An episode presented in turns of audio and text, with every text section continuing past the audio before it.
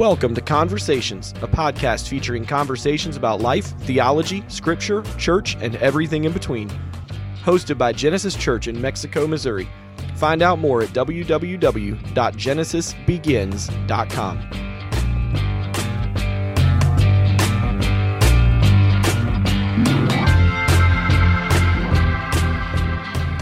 Well, welcome to another Conversations with Genesis Church, and I'm Jeff Stott. I am one of the pastors at Genesis Church, and with Billy Johnson. We started a series of podcasts last time on cognitive dissonance and how that relates to a follower of Jesus and how we should respond to it and how we should not respond to it. And this is part two. But in part one, we introduce what cognitive dissonance is. And if you missed part one, I would recommend you listen to it. But we will review some of the stuff in today's podcast as well. But I'd highly recommend going and listen to part one. And well, before we get into the whole reviewing process and getting into some new stuff today, Billy, why don't you say hi so people actually know you're here? Well, hello listeners. I'm happy to be back, and I just wanted to mention that I went back and after we recorded that last podcast, I went back and listened to it, and it, even though I was a participant in the last podcast, I really enjoyed going back and listening to it. And man, I got a lot of really good stuff out of that last podcast, just as a listener. So I'm really enjoying this topic. I think it's very relevant to, your everyday Christian out there. And I'm excited to continue kind of on this journey, and hopefully some people out there are getting some good out of this. Well, I hope they are too. And I did go and always listen to all of them. And it's hard for me to listen to the podcast, and because I am my worst critic. And I made some mental notes of things that I have got to quit doing when I'm talking. Would you like to share? Yeah. And I'm sure that I will do them today. I just hope I do them less. Sure. One is, I do that a lot. The other one is so I say the word so a lot. Sure. And so I don't know what to do. So anyway, right. And what's happening is, so the word so and they are words that I know what I'm doing. I am delaying what I'm about to say because I'm thinking. Sure. It's kind of bridging the gap. Yeah. Yeah. So what I'm going to do is, and I'm just because I communicate by talking. I think better when I'm talking to somebody about it, and my wife understands that because sometimes she thinks I'm talking to her when in reality I'm not, because I am talking to her, but I'm not really expecting a response because I'm thinking out loud is what's happening. I'm processing it. And so it's because there are times where she'll say, do you want me to respond to that? I go, oh, no, I'm just sort of thinking out loud. But you can if you got any insight about it. See, I've got the opposite problem. I just talk so much that my wife presumes that she doesn't need to respond. I'll just keep going. And I guarantee you, if she's listening to this right now, she's going, yep, that's exactly right. That's right. Oh, man. All right. So, oh, by the way, I got some good news that I've got a new office chair coming in tomorrow. So I'm going to get rid of the squeaky chair. Praise the Lord. Yeah. And part of the reason is that generated me ordering this thing and getting it here is because part of the chair broke sometime back, and I just live with it because I'm cheap that way. And so a few days ago, another part of it broke. Because I've had this thing for years. Right. And so, and I thought, okay, all right. But I decided to upgrade it, not in a sense of expense, but just, believe it or not, you know how you have a big and tall man section? Yeah. Like in clothing stores. Yeah. Well, they got a big and tall man section and chairs. Oh, they do. They do. I did not know that. I didn't know it either. You know, and yeah. I was sitting here thinking, it's like, yeah, you probably better get it replaced. You're going to run out of parts to break off of that thing. Yeah. Yeah. It's because right now I have to lean to the left because it goes, it wants to sit me at an angle. You'll just be sitting on the floor if you keep going. Yeah, that's right. Okay. Wow. I don't know how we got into that, but anyway. All right. So yeah, that's how we do it. All right, we're talking about cognitive dissonance. So let's review a little bit, then let's get into some new stuff. Okay, cognitive dissonance is the emotional conflict you experience when what you believe or value contradicts what you do or experience. So cognitive dissonance has three main parts: a belief, something that contradicts or appears to contradict that belief, which produces some type of emotional discomfort, you know, like embarrassment, you know, guilt, anger, frustration, doubt, something of that nature. So we looked at how, I just said so like three times already. All right. We looked at how cognitive dissonance is a gift from God. This is all in part one.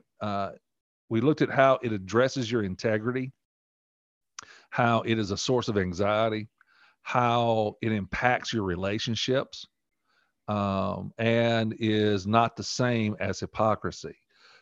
And last time we introduced the four expressions of cognitive dissonance, and today we're going to dive a little bit deeper into one of them and how to respond to that particular expression of cognitive dissonance. Now, our goal in this series of podcasts is to help you, the follower of Jesus. So to address your own personal cognitive dissonance, we're just going to dive into this. We're going to talk about it. We're going to give some practical illustrations of it.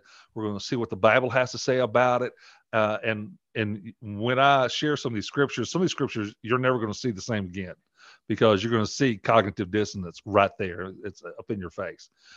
So this is not new to the Bible. You know, humans, we like terms and phrases, and so we come up with the word cognitive dissonance to describe this dilemma we have, but the Bible actually has already identified it, and you'll see what I mean. All right, there are four expressions of cognitive dissonance. Again, we're just reviewing here. One is you've got a belief plus contradictory behavior, and that produces some type of emotional discomfort. So the second one is belief plus contradicting experience, producing an emotional discomfort. In other words, you believe something, but your experience does not agree with that. An example we use is you believe in healing, you pray for healing, and God does not heal. So what do you do with that? You know, belief plus contradicting new information. So you have a belief about one thing, and then as you're studying the Bible, you receive some new information that contradicts that belief, and you go, okay, what do I do with that? Then you also have belief plus contradicting belief. So you got two beliefs in your system that from time to time, they contradict one another, and you've got to reconcile that somehow. So there's the four expressions of cognitive dissonance. All right. Now, let's talk about why cognitive dissonance is important as a follower of Jesus. And what I want to do with this is I want to read to you 2 Peter chapter 1, verse 5 and following. But let me say this. If you do not deal with your personal cognitive dissonance, you will not grow spiritually. Not going to happen. This is significant for your own spiritual growth. If you decide not to deal with your cognitive dissonance, you are deciding, I'm not going to grow spiritually. That's just the bottom line. So Peter addresses this. In 2 Peter chapter 1, verse 5, he says this: in view of all this, make every effort to respond to God's promises, talking about his word. He says, supplement your faith with a generous provision of moral excellence. All right, hang on to that thought. Supplement your faith with a generous provision of moral excellence, and moral excellence with knowledge, and knowledge with self-control, and self-control with patient endurance with godliness, and godliness with brotherly affection, and brotherly affection with love for everyone. Now, I want you to notice that Peter said faith. He says, all right, supplement your faith. That's your faith in Christ. That's your biblical belief. That also includes your convictions and your values. Supplement your faith. He says, add to your faith moral excellence. That's your behavior. All right. So now you have your belief and now you have your behavior. And he is saying you're going to have, when you become a Christian, you're going to begin developing beliefs. And what he is trying to tell us is now we're going to take your lifestyle and we're going to take your behavior. We want that to match what your faith is really all about in Christ. All right. Now, when you get to verse 8, Peter says this: the more you grow like this, the more productive and useful you will be in your knowledge of our Lord Jesus Christ. So here's the thing.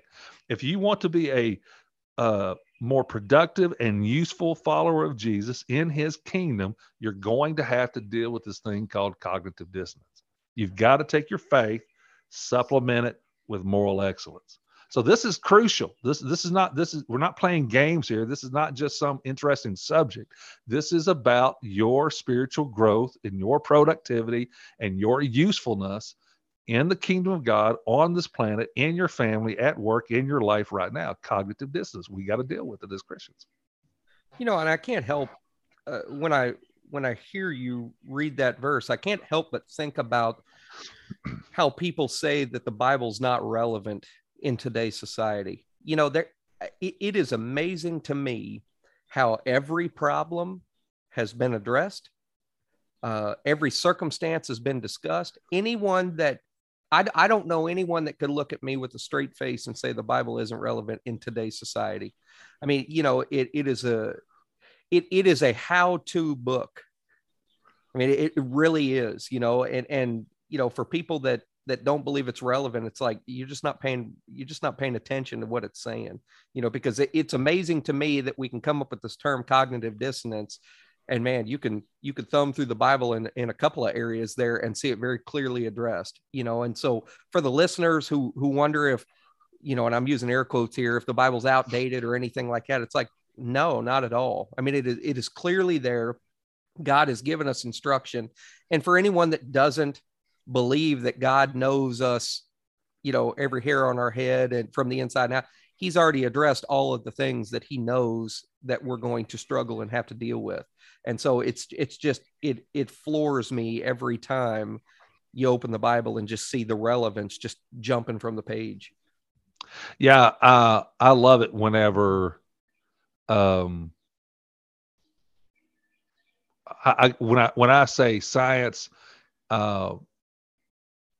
catches up with the Bible, sure, you know what I'm saying? And when you're talking about cognitive dissonance, you're talking about relationship science, you're talking about psychology science, and you know, I want these guys to keep studying humanity, you know what I'm saying, and keeps you know, coming up with these terms, because it gives people like me an opportunity to say, oh, you know what? The Bible has something to say about that. Yes. You know, because a lot of people will say, yeah, I got this cognitive dissonance thing, you know what I'm saying? And I got to figure out what to do with it. And I said, well, you know, the Bible talks about that.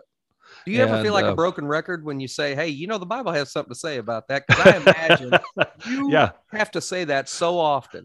Yeah. Yeah. Sometimes I do, you know, and because it's like, well, you know, the Bible, especially when you get into psychology, there is, and when I say the Bible has something to say about that, I don't mean it necessarily agrees with how we define certain things, how we interpret, you know, our mental and emotional health and our dysfunctions. But the Bible has something to say about that, you know, it does. I mean, you know, all the time. So, all right. So cognitive dissonance is the gap between what we believe and our behavior or experiences that contradict what we believe. You will hear me from time to time use the phrase belief gap. And what I mean by that, Hang on here. I'm taking care of an issue on my computer. All right. So you'll hear me say the phrase belief gap, and a belief gap refers to the same thing as cognitive dissonance. It's just that gap between what we believe and how we behave or what we're experiencing. And we want to close that gap. We want them to match up.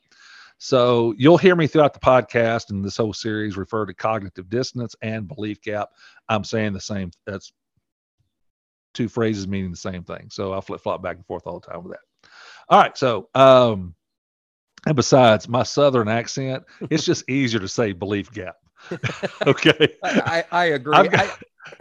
I've got to work at saying cognitive dissonance. You know what I'm saying? Yes. I really do. I'm a mumbler, and I have to be careful about that. All right, so here's what we're going to do. We're going to focus in on this belief plus contradictory behavior equaling emotional discomfort. And we're going to start with some examples, and then we're going to talk about how to respond to it. So let's start with something a little bit light. Let me give you an example, belief plus contradictory behavior. All right, so let's say you value commitment. All right, commitment to, like, say, a sports team or whatever, but you quit the team. You might even value commitment to your workplace. You've been working there for years and you can't stand it when people just work for 6 months and quit, or work for a year and a half and quit, or whatever. And you value commitment, but you quit the team. After quitting the team, you felt guilty for doing so and disappointed in yourself. The gap between what you believe and what you do is called cognitive dissonance. All right. And I start with this illustration because this is not necessarily a sin. And we'll talk more about this in a moment, because cognitive, even though we're going to talk about some things that are sin, but sometimes we're experiencing cognitive dissonance and it has nothing to do with sin. It just has something to do with our value. But at the same time, the Bible does talk about if we contradict something we believe, that is sin to us. So that's another conversation at another date.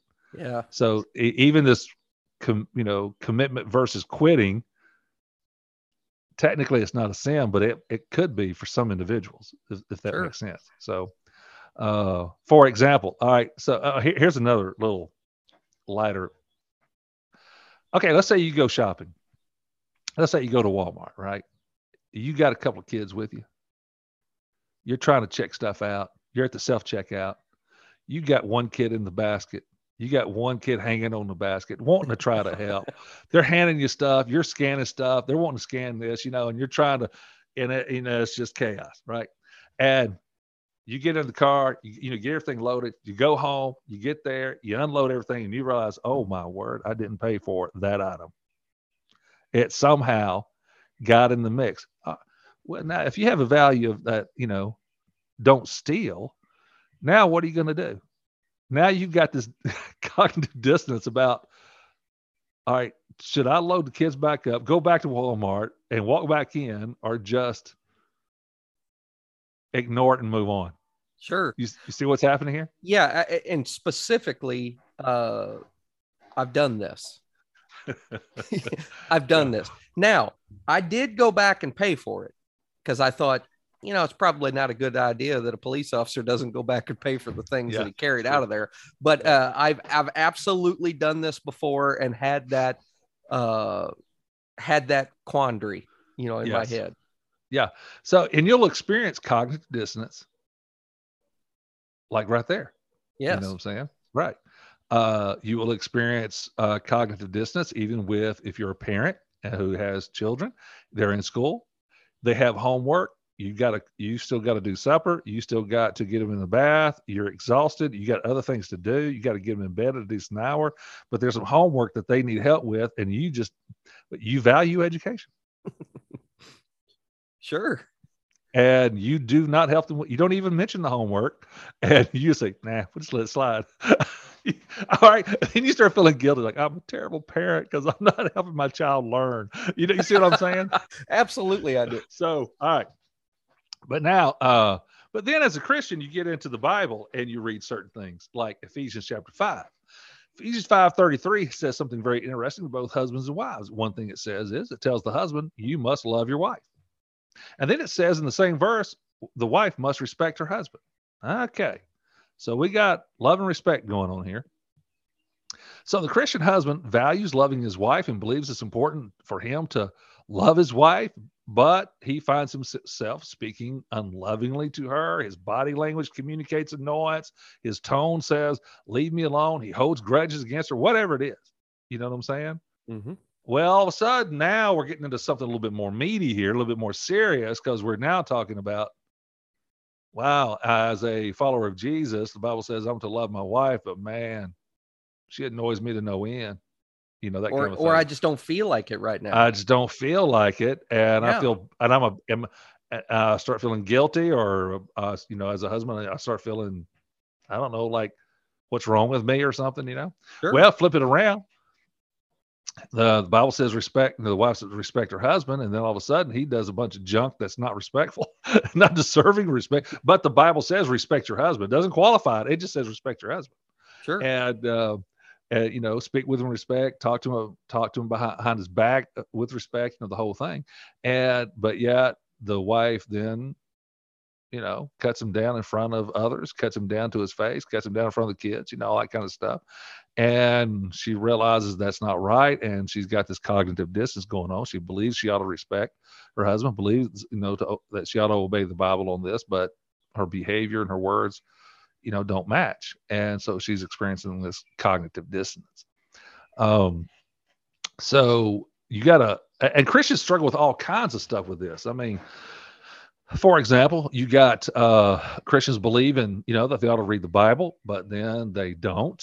And so they're kind of, you know, you bring that subject up, they feel guilty about it.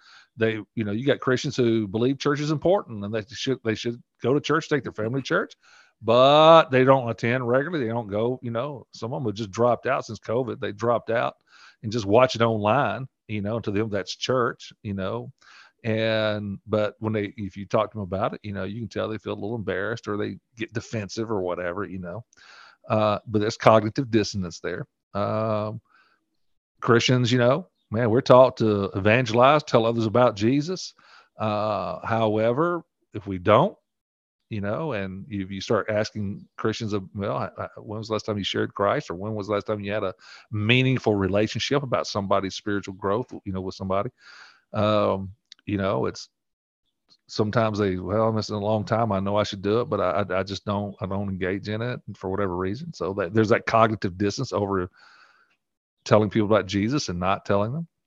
No, I've run into that a lot with a lot of Christians that I've known, who know the importance of telling people about Jesus. And then they, you know, man, I felt terrible. I missed an opportunity today. And, you know, so, and I felt that personally too. So I think a lot of Christians struggle with some of those, you know, you said, so yeah, there are a lot of different things amongst Christians that are very, very common, mm-hmm. you know, and it's, so yeah, if you're listening to this, whoever's out there listening to this, if you felt some of these ways, make no mistake, there are a whole bunch of other Christians that you know that feel the exact same way. They may not talk about it, but they feel the same way.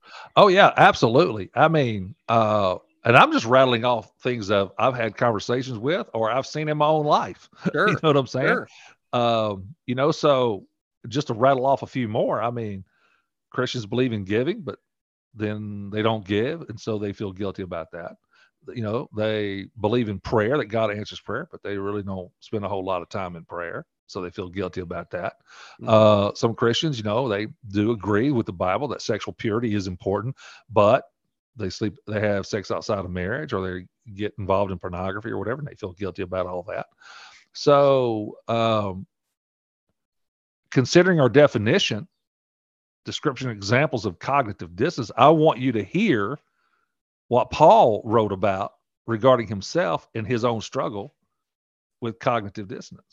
So before you go into this, I want the listener to know that this is an incredible passage of scripture.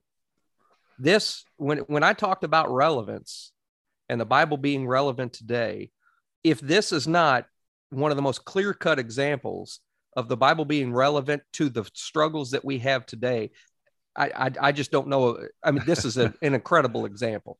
Yeah, it is. All right. Now it's kind of lengthy. So I'm going to be reading almost 10 verses, which is sad. 10 verses. Oh, it's lengthy. Sure. Yeah. Okay. So here we go. Now, this is a paraphrase. I felt like it caught the cognitive dissonance better, but the literal translations catch it as well. But this one really catches it, I think, a lot more clearly. All right. So Paul writes this, Romans chapter 7, beginning in verse 14. I can anticipate the response that is coming. Paul says, I know that all God's commands are spiritual, but I'm not. Isn't this also your experience? Yes. I'm full of myself. After all, I've spent a long time in sin's prison. Now listen to this.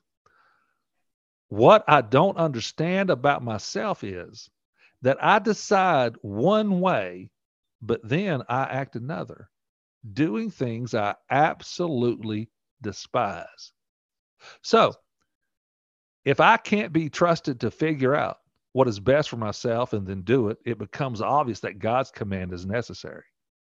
But I need something more.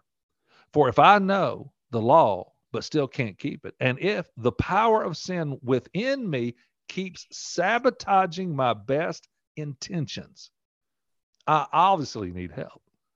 I realize that I don't have what it takes. I can will it, but I can't do it. I decide to do good, but I don't really do it. I decide not to do bad, but then I do it anyway. My decisions, such as they are, don't result in actions. Something has gone wrong deep within me and gets the better of me every time. It happens so regularly that it's predictable. The moment I decide to do good, sin is there to trip me up. I truly delight in God's command, but it's pretty obvious that not all of me joins in that delight. Parts of me covertly rebel, and just when I least expect it, they take charge. Now, I've tried everything and nothing helps. I'm at the end of my rope. Is there no one who can do anything for me? Isn't that the real question? Well, the answer, thank God, is that Jesus Christ can and does. He acted to set things right in this life of contradictions where I want to serve God with all my heart and mind, but am pulled by the influence of sin to do something totally different. I mean, those 9 verses, that is, or 11 verses, that is cognitive dissonance textbook style. Okay. Man. That is incredible. Yeah. Just unbelievable. Again, for anybody that doesn't think the Bible's relevant, I don't know how you could listen to that and not believe that it's relevant. And I thank God for Paul. I thank God. Oh, I think I am so glad God inspired him to write that, to open up and share that. Because when you break it down, I mean, you have all 3 elements. Remember, belief, contradiction, and emotional discomfort. It's all there. Yes. I mean, I can give several examples. I'll just give one out of this. He said, I decide one way. Well, that's a statement of belief. I decided I want to do this. This is my value. This is what I want to do. I want to do it right. I want to live for God. You know, he is stating he knows the right thing to do. But then he says, then I act another way. Okay. Well, there's that contradicting behavior, you know. And then he says, he concludes the statement by saying he absolutely despises what he's doing. Well, there's that emotional discomfort. Okay. Yes. It's all there. Yes. And so, I relate to that. And I also feel sorry for Paul. You know, I feel it's weird when it comes to Paul. Yeah. I am both amazed and so thankful that Paul existed, but yeah.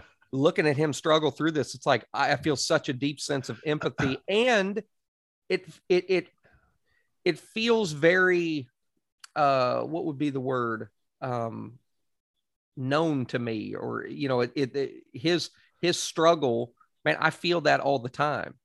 You know, it's very relatable, I guess would be the word. So I feel both sorry for Paul that he had to deal with that. I'm very thankful that Paul was open and honest, and it's just so relatable. It is. All right. So he talks about Jesus is the answer to this issue. And by the way, I mean, I understand when people say, well, Jesus is the answer. I mean, I know what they're trying to say. Okay. But that is so vague to me. Sure. I mean, what does that mean? It's a very simplistic answer to a very complicated question. Yeah. It's kind of like saying, well, just pray about it. Right. Oh, what? Okay. Well, my understanding of prayer is not just fill out a request form, turn it in, and wait for God, and then do nothing and wait for God to come, just to fix everything. Because sometimes our prayer requests are fixed by obedience. Yes. The answer to the prayer said, okay, Jeff, you need to change this. You need to stop doing that and start doing that. All right. That's another podcast. All right. So here's what we're going to do in the remaining few minutes here. We're just going to introduce 7 responses. And I say introduce, we're just going to introduce them. 7 responses to when we have this cognitive dissonance, this belief gap between what we believe and our behavior. And so I think in part 1, I said there were 5. Well, that was true at the time. But, you do a little more research, do a little more thinking, and you realize, oh, well, you know what, there's really 2 more, And so here's what we got. I'm going to just rattle them off, and then we're going to unpack them a little bit. But again, we're going to return to these 7 with each expression of cognitive dissonance and how they apply to each expression, because they are a little bit different when we apply them to the different expressions of cognitive dissonance. Okay, here they are. When we experience cognitive dissonance and we feel that emotional discomfort between our belief and our behavior not matching up, we'll do one of these following. We'll discard it. We'll devalue it. We'll deny it. We will delegitimize it. We will expedite it, which that's, don't think of your typical definition on that word because it's a little bit different. We expedite it, we justify it, or we repent of it. Now, I'm going to tell you, and I'm sure you can figure this out, the listener, 6 of them are wrong. There's only one biblical answer to them, and it's the one we repent of it. And so let's walk through the first 6, the ones that we, and I want to tell you the first 6, this is what we normally do. One of these 6 or a combination of the first 6, this is how we normally respond to cognitive dissonance. I wanted to jump in and say, you said 6 of them are wrong and one of them's right. I just want to tell the listener, hey, I've tried them all on, and only one of them fits. I've tried all these on and only one of them works. So I'm sure the listener can figure out which one it is, but yeah, just know I've tried them all on and they just didn't fit. All right. So, all right, Bill, let's just dive into this. Okay. So one response to cognitive dissonance is we discard it. Okay. So when we discard something, we get rid of it. So one of the ways we attempt to get rid of emotional discomfort is by ignoring it. You could actually call this first response, we ignore it. Okay. Sure. But we pretend we don't have a problem. We discard it by trying not to think about it or talk about it. If we discard our belief gap, we will not evaluate ourselves regarding. So if we can just simply pretend like it doesn't exist and we just ignore it, we can, it'll cause us, again, this is about spiritual growth. If you ignore the cognitive dissonance, if you ignore the belief gap, what's going to happen is you're going to ignore your own spiritual growth. You're going to stun it, because if you ignore it, you're not paying attention to those flashing red lights at the railroad tracks that we talked about in part 1. Well, I think about it in terms of the whole idea of covering your head with a blanket. Yeah. Okay. So you can do that. You can do that fine, but the longer you do that, the more visual things that are going on in this world that you don't get to see, you know, and the longer you stay under that blanket, like I said, the longer you stay under the blanket, the more likely it is that you're just going to remain there and you're not going to, like you said, you're not going to continue to learn. You're going to stunt your growth. Well, okay. So Paul was talking to some new believers in the city of Corinth, and he wrote 1 Corinthians, 2 Corinthians to these believers. 1 Corinthians, 2 Corinthians is full of just correcting all kinds of behavioral issues. Their faith is not lining up with how they should live, and it's just one thing after another when you go through 1 and 2 Corinthians. But in 1 Corinthians chapter 3, when he starts all of this, he calls them brothers and sisters. He calls them, he believes they're believers. He acknowledges that. But he writes in 1 Corinthians 3:1, "Dear brothers and sisters, when I was with you, I couldn't talk to you as I would to spiritual people. I had to talk as though you belonged to this world or as though you were infants in Christ." In other words, they were still very worldly. Their behavior was very worldly. They were very selfish. They had a lot of sin they were dealing with. And so from 1 Corinthians 3 all the way through 1 Corinthians, all the way through 2 Corinthians, he is just going through this list of behavioral issues that doesn't match their faith. And then he gets to the end of 2 Corinthians, and then he says this: "Examine yourselves to see if your faith is genuine. Test yourselves." You cannot test yourself. You cannot test your belief. You cannot test your faith if you ignore cognitive dissonance. And that's what he's saying. He says, look, don't ignore the things I've just said. There's an issue here. There's a warning here, and you need to make sure that you're actually a follower of Jesus, because cognitive dissonance, and we haven't gotten into this, but cognitive dissonance may be evidence that you're not. God may use that cognitive dissonance to reveal to you you're not even a believer. And that's what Paul is doing here. He's using the Corinthians' cognitive dissonance as a talking point to help them evaluate whether they're believers or not, which is pretty profound when you start unpacking all that. Yeah. And pretty heavy too at the same time. Yeah. Again, this stuff is deep. I mean, when you start unpacking cognitive dissonance and how God uses it, it takes you down a very important rabbit hole. You know, no doubt. Into your own soul. You know what I'm saying? All right. So he says, all right, we discard it. All right. So another thing is we devalue it. When we devalue something, we make light of it. We downplay it. I mean, we'll say something like this: "It's not that big a deal. There are worse things I could be doing. Nah, don't worry about it. It's just a phase I'm in." We just simply downplay it. Mm-hmm. I'll grow out of it. Okay. So when we devalue sin or the belief gap in our lives, we will struggle with admitting or confessing the sin in our lives. I mean, obviously 1 John 1 talks about confessing sin to one another, and to confess sin means to agree with God, but we're just going to, we have to be careful that we just don't downplay this thing, that we devalue it. Well, because, you know, as we devalue it, we can begin to fool ourselves into, hey, it's not a problem at all. You know, yes. Just at all. It's just right. Not an issue at all. You know, right. And that's a slippery slope that, you know, and I understand why people do it. You know, it makes them feel better. You know, we don't want to feel bad about the things that we're doing, or we don't want to hold ourselves accountable. So devaluing it is a great way to not feel bad about it, but man, it's a slippery slope and it gets dangerous. Yeah. And the thing is, when you have cognitive dissonance, God has put in every individual the desire to close that belief gap. Sure. So when you feel that gap, you want to address it, and that's healthy. But what's happened is, you know, Satan, the world, and our own sinfulness, we try to close that gap with unhealthy ways. Mm-hmm. We try to feel better about the gap, without dealing with the real issue that's happening inside of us. And because cognitive dissonance, when done correctly, when addressed correctly, should draw you closer to God, closer to his will for your life, not further away from it. And it should draw you closer to him and less of yourself. And so anyway, you got another podcast.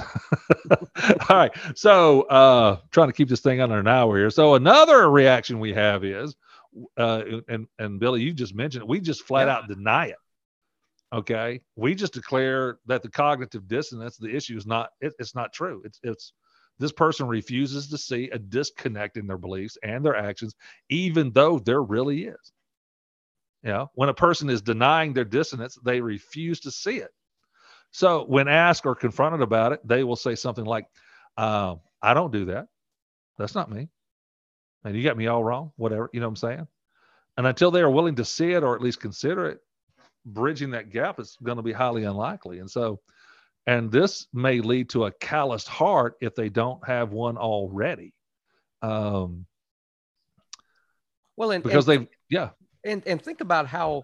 think about the impact on the relationships with other believers and the people in your lives by denying it. If you've got someone coming to you and saying, "Hey, you know, I'm seeing this and I want to talk to you about it," and that denial happens, just think about the negative impact that would have on relationships with just people, because they're seeing it and you're refusing to believe it. You know, that's going to be hard to get around. It is.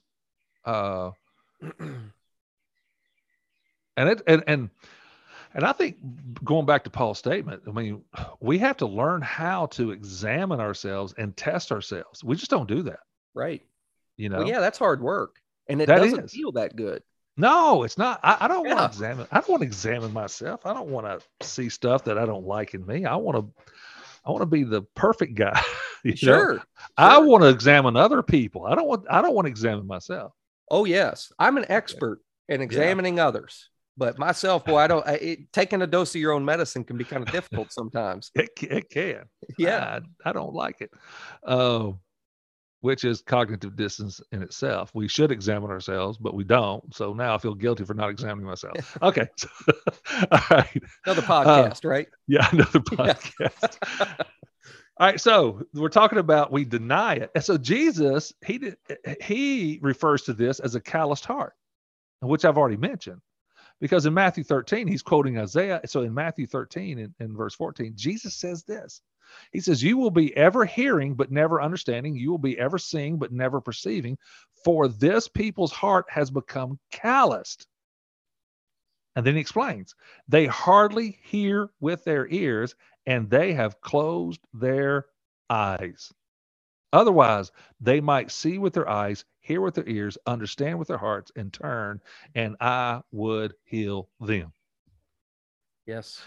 Okay. So when we're talking about when we deny the sin in our life or the gap in our life, we're just not listening. We've refused to see it. We refuse to hear it, and because of that, we're not going to get healed of it. It's just not going to happen.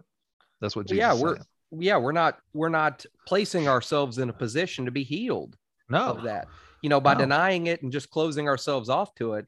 You know, it's like, and most of the time, these folks that deny, you know, those belief gaps, you know, secretly on the inside, way down in their heart, they know they've got some things, and man, they really want to be better, you know, and it's like, look, being better sometimes is just opening up and admitting you have it and dealing with that emotional discomfort and just letting God get in there and work on you. And we don't like doing that. We don't want, we want God to bless us, but we do not want him to chisel us, you know? Yes. Transform correction, us. Chiseling, correct transformation, us. Whatever it is. Yeah. That's not a fun process.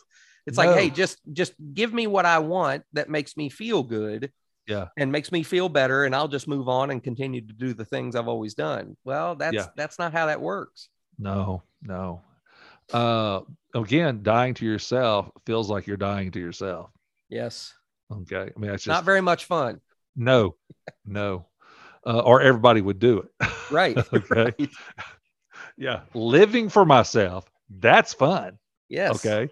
All right. Dying to myself. Oh man, no, I don't want to do that. All right.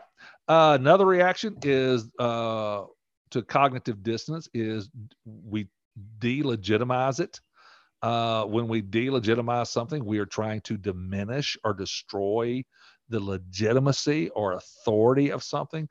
So this involves undermining the evidence of the dissonance. So a person may do this by discrediting the person or the group or a situation that highlighted the dissonance to begin with. So, for example, they might say it is untrustworthy or biased. You know, they're like, for example, if you were to tell them they are rude, they may say, "No, you're just too sensitive." Okay, they're gonna delegitimize what you're saying by emphasizing the fact you're just too, they're just going to flip it around. Well, yeah, make it a you problem instead of a me problem. Right. That's common right. amongst people. Yeah. And the same thing, like another example would be somebody who struggles with a temper and they seem they're angry a lot. Well, they'll just say, I'm passionate, you know. That is a nice way to say that. Yeah. Uh-huh. Yeah. Yeah. Passionate. Okay. Well, you're very offensive when you're passionate. Right. You know what I'm saying? Right. Yeah. I've seen passion and that ain't it. Okay. Yeah. Passion and offensive aren't normally two words that should go together. Right. Yeah. Now you're just an angry person about this subject. You are passionate about it, but you yes. are angry about it. You understand right. that? You know, two different things here. Right. So we'll try to delegitimize it. And, all right. So the next one, another way we try to deal with it is we will justify it. Some of these overlap a little bit, but there's some nuances in them. So when we justify ourselves, we are attempting to prove ourselves right. Now, when we respond this way, we're trying to explain that our behavior and beliefs do reconcile when they don't. So we'll say something like this. Well, I do this because, and just fill in the blank, mm-hmm. you know, or, well, it's not really that bad. I mean, I'm not, you know, it's not compared to other sins. This is not a bad one. Or it's better than what my brother does. You know what I'm saying? I call that a whataboutism. Yeah, I did this, but what about him or what about her? Yes. Yeah. You know, or we may phrase it like this. Well, at least I don't do, you know, they'll just, I've heard that one a lot. Yep. Yep. Or we may say this, well, there's a lot of people who agree with me on that. This is not wrong. Okay. Sure. So, all right. Okay. Yeah. Well, come on. I know five people who I've talked to them. They said, no, this is not wrong at all. I said, well, okay, but here's the thing. Those five people, if they're telling you it's not wrong, but the Bible says it's wrong, they're wrong too. They are wrong too. Well, yeah. Don't we all love to live in an echo chamber? We do. Man, I love the sound of it. Man, I tell you what, yeah. I love the sound of it. And it's, you know, being able to recognize that, I'll tell you, that's one of the hardest parts when you're dealing with the justification part, being able to recognize that you're living in an echo chamber. And because that requires that, you know, so for me, if you were to tell me, hey, you know, whatever the problem was, and I say, well, there's five other people that tell me that I'm okay in this, you know, that takes a lot of trust and a lot of work for me to lean on you instead of those five other people and go, well, let me think about this. You know, that's a lot of work. When you're in an echo chamber, it's really difficult to get out. Yes. Because we love to, we confirmation bias. We love yes. to go out, find somebody who agrees with us and use that to continue doing whatever we want to do. If we work hard enough, we can go find 20 people that will agree with any bad thing that we're doing. If we work hard enough. And if yeah. we just took that same amount of energy to kind of focus on the problem, man, we'd be batting 1,000 out here. Yeah. Well, okay. So, it's interesting to okay. So, I like to listen to point counterpoint kind of stuff. Yeah. You know, and you know, right now there's a bunch of stuff going on in our culture and you have two sides looking at the same issue and they have two. What are you talking about? What are you talking? I don't ever see that sort of thing. Yeah. See, the thing is, I could keep this very generic and general sure. and not refer, because a year from now, whoever's listening to this podcast, yeah. they're going to think, oh, he's talking about. Yep. That's exactly right. You know, 5 years from now, it'll be some other subject. Yep. And so, but really when you're hearing these point and counterpoints over whatever issue is going on social media, or in our culture, I'm telling you, just really ignore what they say, start with what the Bible says, and then say, okay, that connects with the Bible. That does not, you know, and then you can start building your argument and your foundation. All right. So we're talking about justifying. We try to justify in some way. And sometimes we will justify it by trying to limit the impact of it. You know, this involves limiting the discomfort of cognitive dissonance by belittling its importance. So a person may do this by claiming the behavior is rare or just a one-off event, or by providing a rational argument to convince themselves or others that behavior is okay and that they don't need change. So anyway, the Bible talks about this. Jesus tells a parable about a man who was a Pharisee who tried to justify how good and right he was based on how bad other people were. And so I'm going to, so the man was praying and said this, and Jesus is telling the story in Luke 18. He says this, Jesus says, the man says, "I thank God that I am not like other people, cheaters, sinners, adulterers. I'm certainly not like that tax collector." And it's like he's pointing to some nearby tax collector. I could see it. Yeah, I fast twice a week, and I give you 1/10 of my income. Okay, so I know I sin, but I'm not like that one. But my good outweighs my bad, so just overlook my bad. That kind of thing. That's what I'm hearing this Pharisee saying. Well, that's justifying it. You know what I'm saying? The tax collector is trying to find a way to justify his own sin. But we do that all the time, and we're so good at it, we don't even recognize when we're doing it. And it's funny to me that we base how we feel about ourselves based off of other people instead of God. Yeah. When did that disconnect start happening? You know what I'm saying? I mean, it's like we have forgotten. So I'm a firm believer that the Bible and God's word is foundational truth.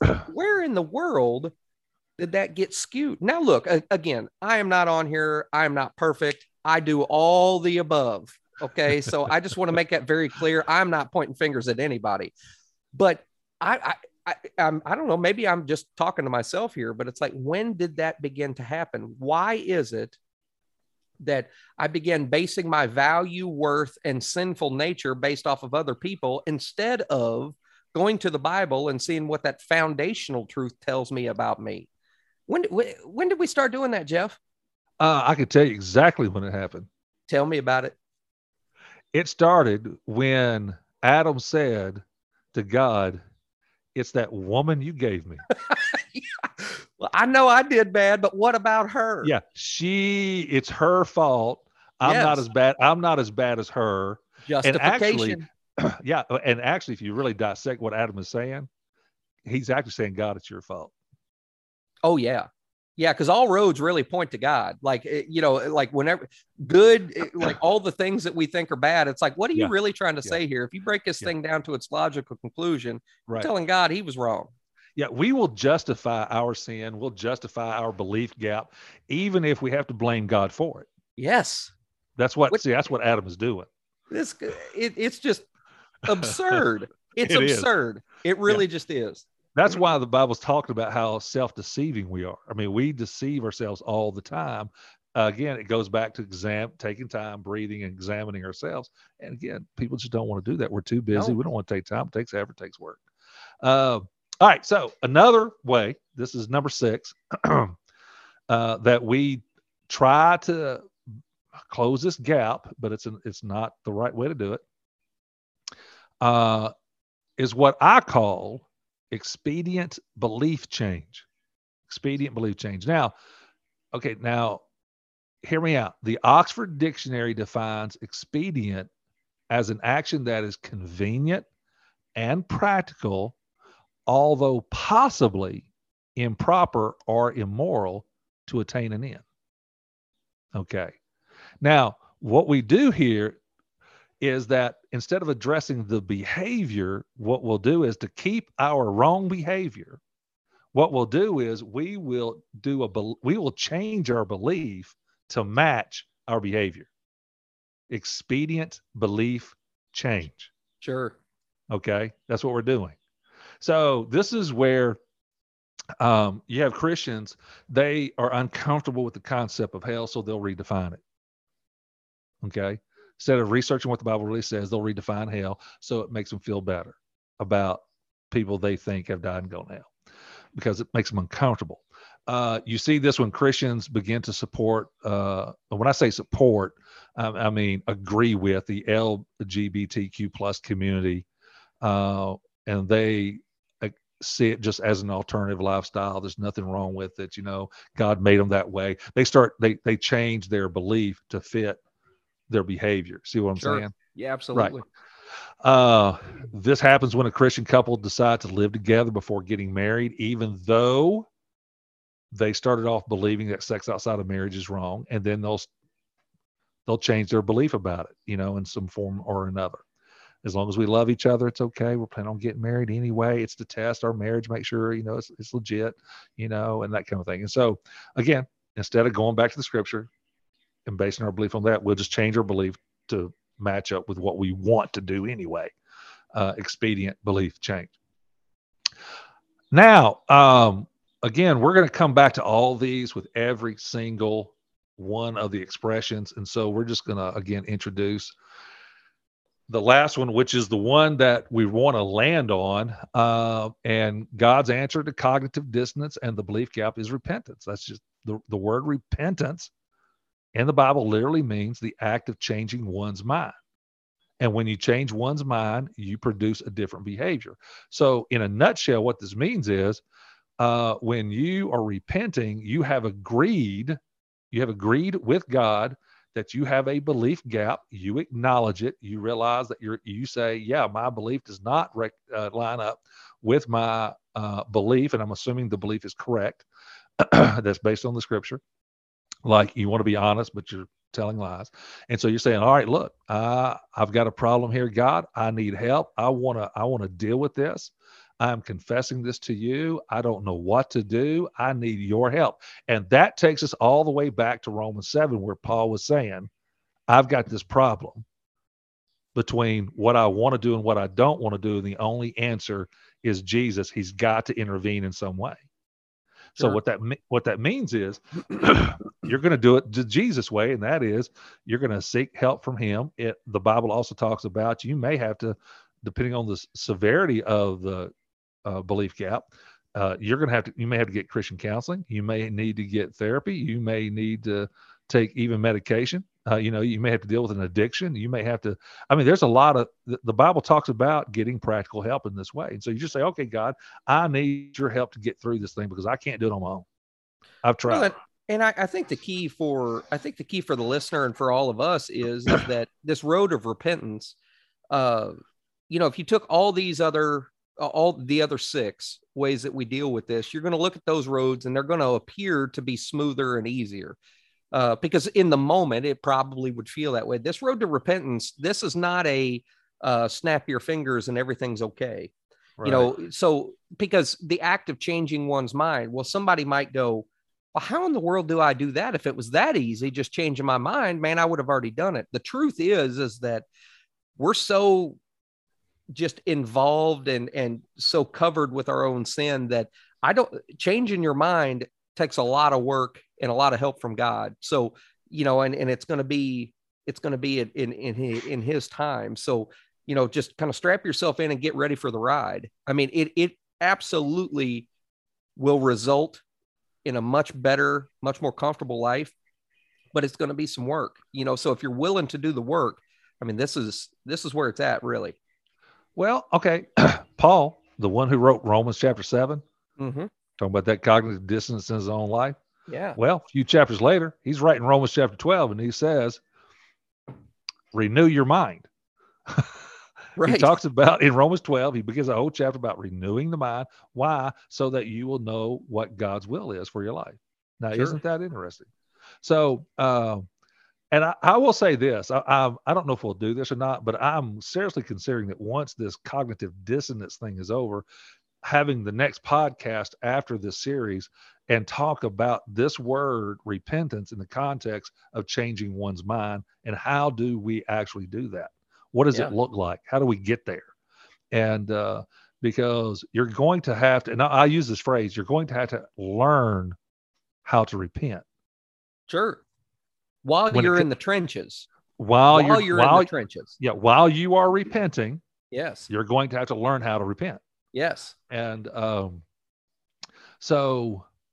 I think when we're talking about God's answer to cognitive dissonance, it is about embracing your belief gap, meaning You're going to acknowledge it. You're going to agree with it. You're going to see it.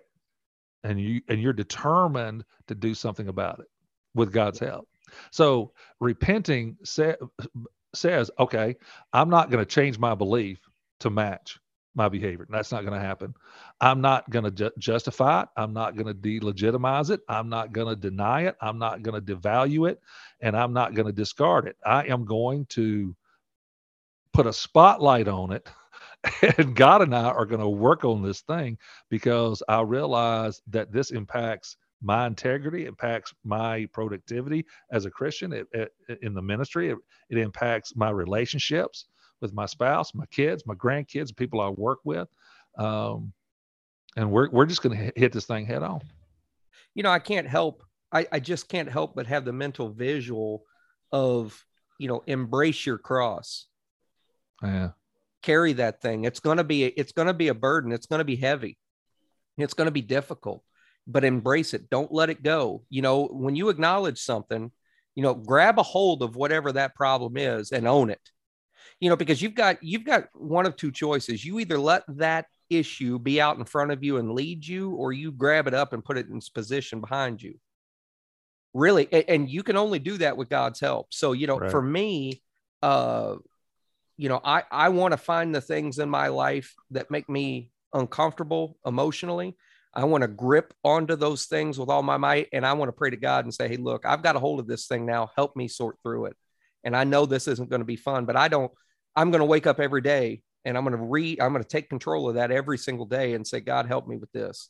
You know, yeah. I am struggling with this. Please help. Yeah. And it is dying to yourself daily. Yes. Okay. Repenting is a daily process and in the spiritual growth of the believer. And it's one of those words that in the preaching church culture, it's that word is starting to get buried. It feels like it's lost. It's like lost somehow. Its real meaning is lost. Yeah. And it becomes some word. It's kind of like, it's so generic. It means nothing anymore. Yes, absolutely. To a lot of people. All right. So listener, here's what we're going to do. We're going to end it here.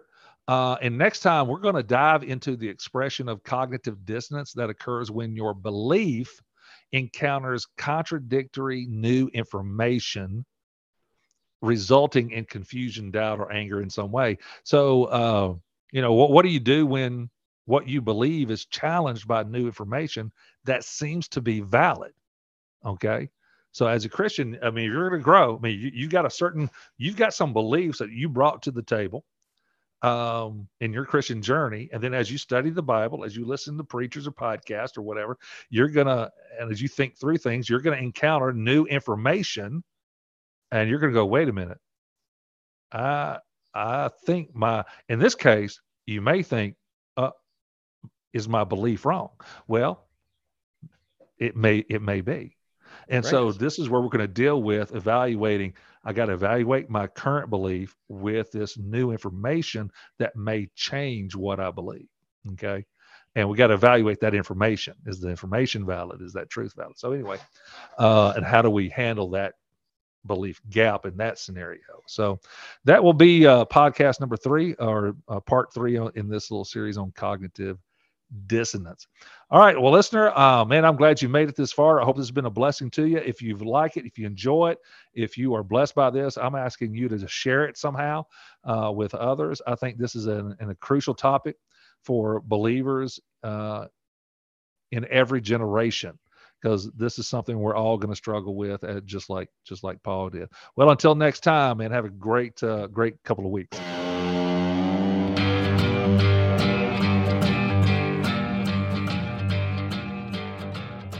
Thank you for listening. This has been Conversations.